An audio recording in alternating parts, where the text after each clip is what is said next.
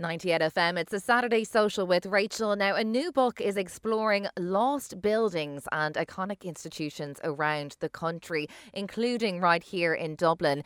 And joining me now is the author of that book, historian Orla Fitzpatrick. Orla, tell me a bit about the book and where the idea came about. Well, the idea of the book is to show buildings that no longer exist. So I'm looking for photographs of interesting buildings, be they pubs, hotels, landmarks, and for good photographs of them, and then to use them to discuss the city and the built environment and where we are now with planning and where we were in the past and that kind of thing. So we have to have a good photograph as the starting point. Photographs are key, and I think anyone, even if you're not interested in history, I think it's a really good way to look into the past, more so than just reading about somewhere. It's nice to be able to visualise, have a bit of a window into the past. Do you think it's, you know, it's important to kind of capture these places that have kind of disappeared and to kind of pass them on to the next generation? Definitely, and I've worked in a lot of photographic archives, and what I wanted to show was photographs maybe that people hadn't seen that much of, that were less well known. There are 250 photographs in the book. Wow. So I trawled through the archives of the National Library, UCD, Dublin City Council Libraries. So I was trying to bring a good spread and to show little quirky buildings that may not have been big landmarks, occupied small spaces, but we forget so quickly what was in a space once it's built over.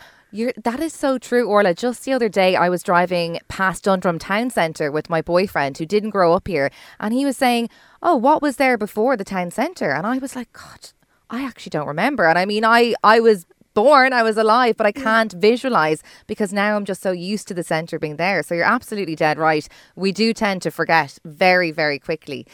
So I know you've kind of talked about places all around Ireland, but was there any particular Dublin places that you found that you thought were interesting? Well, I have a few. I'm from Stony Batter, and I would have hung out in town quite a lot when I was younger and still work there. So I have a few that really appealed to me, such as the Dublin Bread Company, which was on O'Connell Street, then Sackville Street, and it was a 6-story building built in the beginning of the 20th century. Oh my God. And it only lasted for 15 years, but it had different floors, had different vibes and different feelings.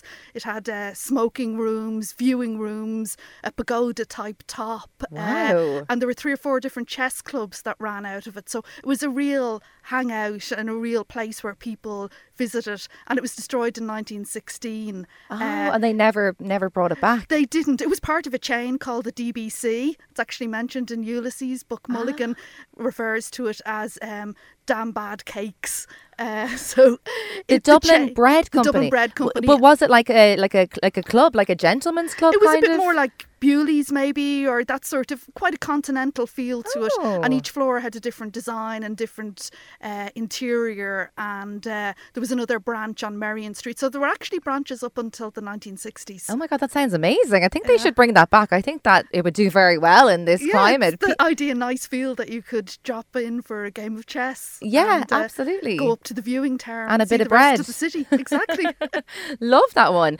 What else did you discover? Maybe around the suburbs. Was there anything around there that's kind of disappeared that people have forgotten about? Well, the Talla Aerodrome was something that I knew absolutely nothing about, which was built during World War I, so very early, and I think Collinstown was the other one. They were built to a template, and there were quite a lot of different buildings on it. There was a photographic studio. People were posted from England to that space. Oh, wow. And then it became a chocolate factory afterwards, Ernie's Chocolate Factory, and now it's an industrial estate. So that was something that the structures were quite temporary, but it was very important at one stage, strategically important, and it's completely gone now. And now it's completely gone. And when you mention these kind of really iconic places in Dublin that have kind of just disappeared, I'm sure there's different reasons, but what were the reasons that they've kind of gone? Was it money things? Was it just, fashion? Or is there a variety of reasons why they've kind of disappeared?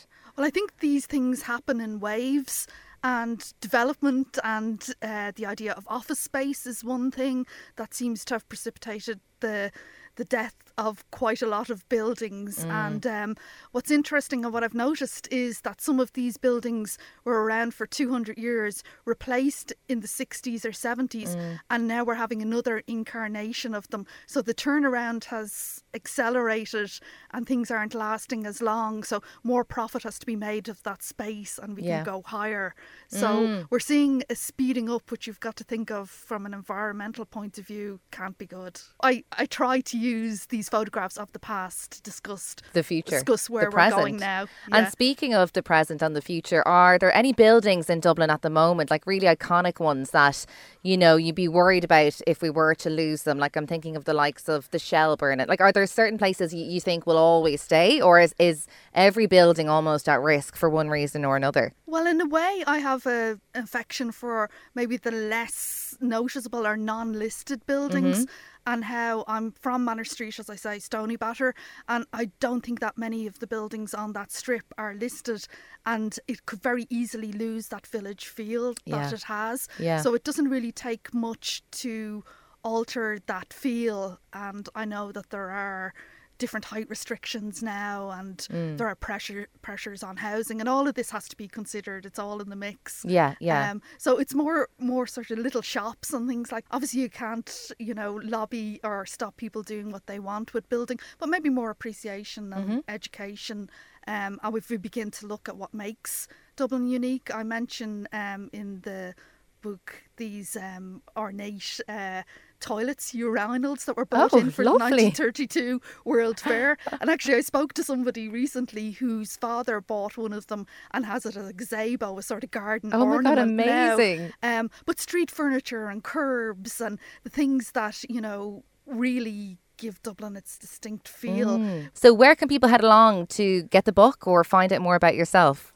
Well, it's in most bookshops. It's in Eason's. All good bookshops, isn't that what you're saying? Yeah, Dubray, Eason's, Kenny's have it online. Well, Orla Fitzpatrick, the author of Lost Ireland, thank you very much for your time on the Saturday Social on 98FM. Thank you very much.